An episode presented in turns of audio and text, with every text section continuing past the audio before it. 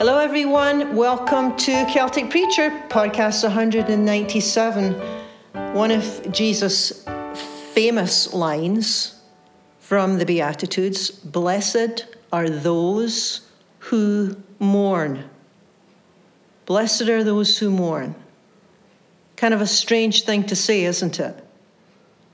And yet, from the Sermon on the Mount, which is his most famous sermon, or sermons — this would have been done many times, but yeah, my first response to these Beatitudes, many of them, but particularly this one, because we're looking at this one today, "Blessed are those who mourn," my first response is, I don't think so. How can any good come out of mourning? How can any good come out of grieving? I mean, isn't that what we try to avoid? Right? We try to avoid grieving. And I think herein lies the problem. Yeah, herein that lies the problem. Many of us, you know, we don't want to be sad. We don't want to be grieving. But because we're human, and because we live in a world full of suffering, our own suffering, as well as every other single person who's been born into this earth, it is going to be a part of our lives. Now, there's certain things that we can do with loss and pain and grief. We can deny it, stuff it, medicate it, but it's still there, right? I mean, we can pout over it. We can work hard to try and forget it. We can try and think our way out of it. We can run marathons and go to the gym every day, and they're all ways of coping, really.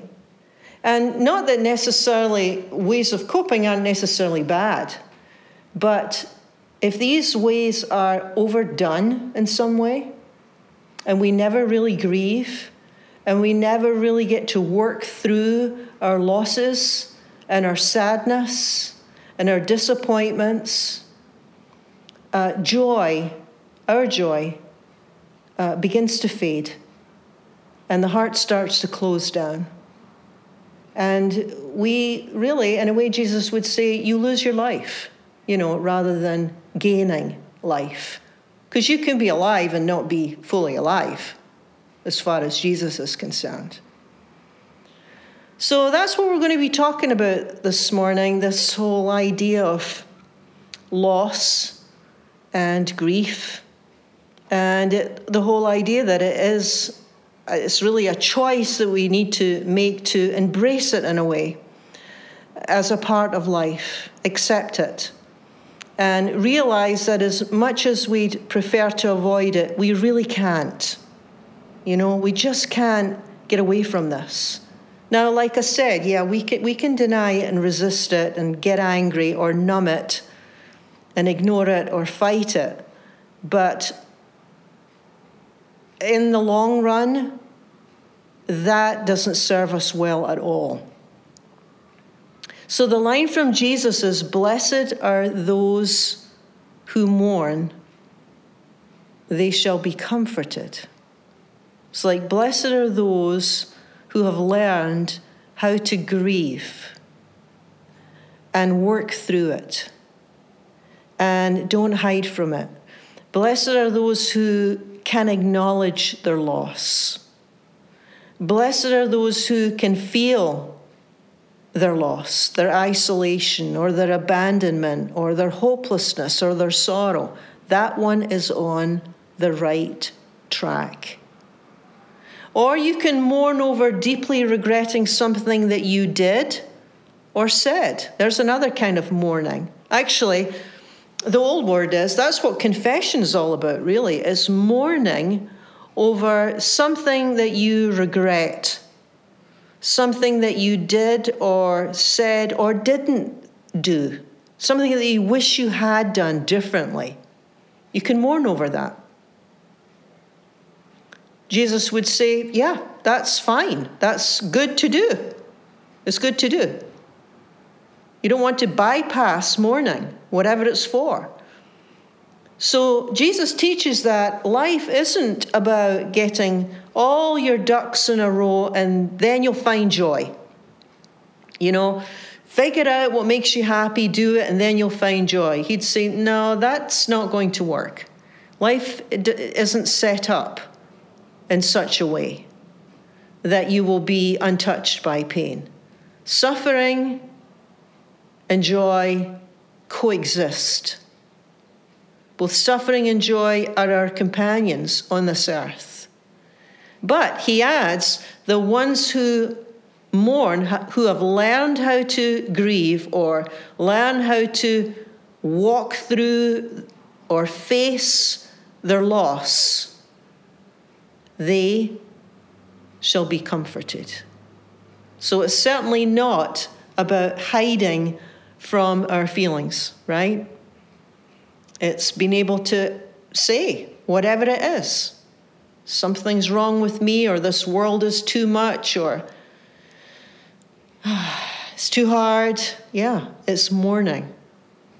And I think that mourning is something that many of us have to learn how to do, because we live in a culture where pain is denied. You know, we really do. When you think about it, for the most part, pain is denied. It's like if somebody says to you, how are you? Fine, thank you. Well, yeah, how you doing? Great, great. How's the family? Great, fantastic. That's the expected answer, right? I mean, you could try answering with something less positive, but don't expect everyone to welcome your honesty. Like if they said, how are you? And you said, well, actually, I'm overwhelmed by the unpredictable unfolding of life's events. I'm overwhelmed by the impermanence of all things, right? I'm losing confidence. I'm feeling insecure. It's like, that's when you get the deer in the headlight look, right? You had that? It's when you say something to someone and they don't know what to say. So they just kind of look, deer in headlight. And then you change the subject. Yeah. Well, joking aside, I think it's true, though, our culture, well, here in North America, in the Western Hemisphere, our culture does not encourage expressions of loss, mourning, sadness. Actually, we don't really have funerals anymore. We have celebrations of life. Nothing wrong in celebrating somebody's life, but seems to me that, I don't know, something's missing, really. Well, Jesus knew better. And he knew how to grieve. And when you look at his life, as is recorded in the New Testament, he was troubled, he wept, he was sorrowful, he was deeply moved, he sighed. He's got all these different kaleidoscope of emotions that we often just think of him as very serene and calm and filled with compassion, which he was. But he also had the full range of emotion. He was also, at other times, full of joy. And he loved, and he celebrated, and he liked hanging around with his friends, Mary and Martha and Lazarus. And he was amazed at times. And he's just a full human being. And I think that a big part of our spiritual growth is growing into being or embodying being a full human being and accepting the parts of us that we might find unacceptable. Like, we don't want to be sad. We don't want to be filled with loss. We don't want to grieve. And God comes along and says, well, you know, by design, you will grieve. And by design, if you go through the grief and face it and feel it, you will be okay. You will be comforted. It's kind of freeing to think about it that way. It's like you don't have to stuff it. You don't have to medicate it. You don't have to deny it. By design, we're created in such a way that you will not go down because of this. Yeah, this, whatever the law says. And I think, blessed are those who grieve. I think it can be anything, anything at all. Because loss is a common experience. And then, of course, the second half of the verses, they shall be comforted. That's not so common. That's not so common. No, there's many things that can be taken from us. And I think it starts at a very young age. People that we thought would protect us didn't. Or they're distracted. Or they're busy. Or they're in their own world. People we loved left us. Or we struggle with things like health. Good health eludes many people through no fault of their own. Or some of us grew up in really violent, conflicted homes. Or some of us have struggled at work with bullies. Or some of us struggle with ourselves. We don't like ourselves for whatever reason. It's all a kind of mourning.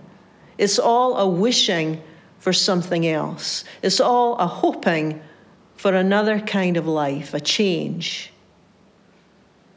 And I think maybe even more so today, what with all the upheavals and unrest in the world, with all these wars, there's more of a collective grieving and mourning over continual unrest and violence.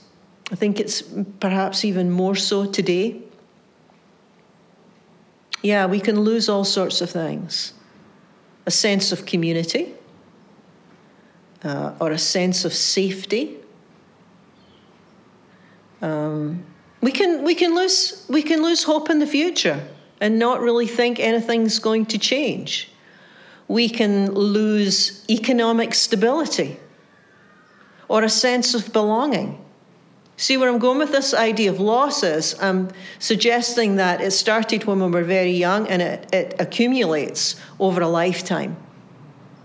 And unless we know how to look at it and sit with it and feel it, it's going to get lodged somewhere we don't want it to get lodged, right? It's going to get stuck somewhere.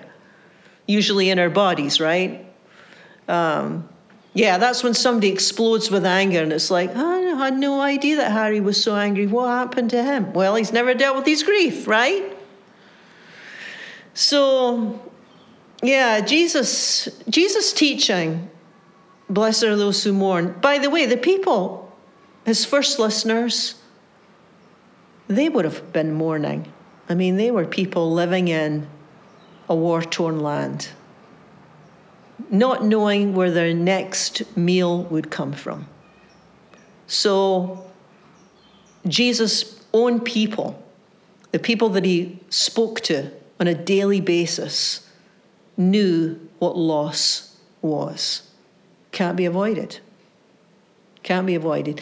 And even if you're personally going through a time of lightheartedness, which happens, right? Sometimes things are just going really well and everything is the way you'd like it to be.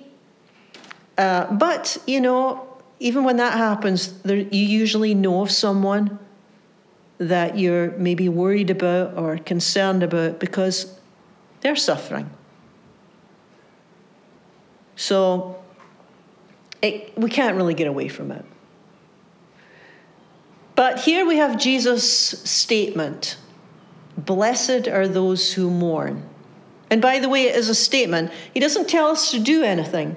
The Sermon on the Mount, all of the Beatitudes, they're called the blessings. He's not telling us to do anything. He's not saying go and mourn and you'll be blessed. He's saying, here's the fact. When you mourn, you will be comforted. The caveat is, of course, you have to go through the mourning. But there's nothing here in the Beatitudes or the blessings, or in Matthew 5, where Jesus tells you to do something. He's just stating, this is the reality. This is the way it is in this world. Know that if you work through or feel, acknowledge your mourning, you will be blessed. Now, that word blessed is an interesting word because it doesn't really mean to be happy and carefree. The word, the original word blessing, makarios, is the original word in the New Testament Greek. It's kind of a tricky word to translate because it's very nuanced. But I think you will have experienced this. So if you think of someone in your life and you would say, she is a great blessing to me.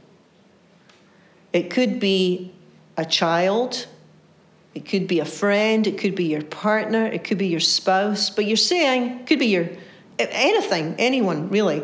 It's like, oh, she is such a blessing to me. When you say that, you're sort of saying, this one has enlarged my life, has made me a better person, fuller. It's a richer life because of this. I have been blessed by this. And I think that what Jesus is getting at here is that when we integrate our grief and walk through it and feel it and face it, which is very difficult to do because, you know, we don't want to stay in that place too long, so it's really not an easy thing to do. But if we can stay with it, even just like 10 minutes a day, he's saying, you know what, you're going to come outside, you're going to come through, and on the other side, you're going to be blessed, you're going to be enlarged. You will be the better for this in the sense that you will be a stronger, deeper, wiser, more compassionate, more loving person. It will change you. Blessed are those who mourn. They will be comforted. It's part of the design. You will be comforted. Makarios. Interesting word, isn't it? Blessing. You'll be blessed. It's like, this is the design. You will be able to withhold and stand. Well, the scriptural languages, they use language. Scripture uses language like, you are more than conquerors in Christ Jesus, which is like saying, whatever it is that threatens to defeat you will not defeat you. Why? Because Christ is in you and around you, and you will stand. You will not be overwhelmed. Because I think that's why we don't want to grieve, right? Because we think, well, I might get overwhelmed. And I don't want to be sad. And I don't want to look at these things that threaten to overwhelm me. And then God comes along and says, no. You're not going to go under. And you're not going to be overwhelmed. And you might say, well, it feels like it. Yeah, well, maybe it feels like it. But here's the thing. You will be comforted. You will be upheld. The scripture talks about this in so many different ways. It says things like, there's no darkness that can overcome this light. Who is the light? Christ. Blessed are those who mourn. They will be comforted. It's a fact. It's what God does. It's who God is. St. Paul had a great line. He said, God's strength is made perfect in our weakness. It's like, you don't have to worry about being weak. You don't have to, God's not, weakness is not a bad thing to God at all. You don't have to ever worry about being weak or inadequate or thinking that you can't make it in some way. Because this is where Jesus would come along and say, well, no, that's why I'm here, right? We're in this together. Come to me, all you who are burdened and heavy laden. I'll give you rest. Take my yoke upon yourself. In other words, let's do this arm in arm. Come on. We're together here. And then the peace that passes all understanding is yours. Why? Because it's not just me trying to work through everything by myself. Yeah, that doesn't really work well, does it? It doesn't work well to deny something's wrong. It doesn't work well to minimize something's wrong. It doesn't really work well to continually cope through frantic busyness or consuming or buying or medicating or blocking in some way. It doesn't really work well. It doesn't really work well isolating, being depressed, being stuck, whether it's in anger or sadness. You know, grief can show itself in so many ways. It has so many faces. But I think that what this one verse is saying is, don't be afraid to feel your grief. It is a part of the healing. It's a part of the healing.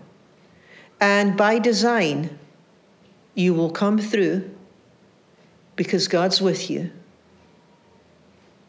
And you will be blessed in the sense that you will be fuller, richer, stronger, wiser. It doesn't take away the loss. It doesn't take away the pain. It doesn't make the past okay. It's nothing like that. It's just a sense that it's more integrated into your life. It's less fragmented, and there's a little bit more peace there. And incrementally that can come over time as we hand these things over as best we can to God. So there's the prayer. There's the heart cry. God, help me to grieve in a way that is good, that I might receive your comfort.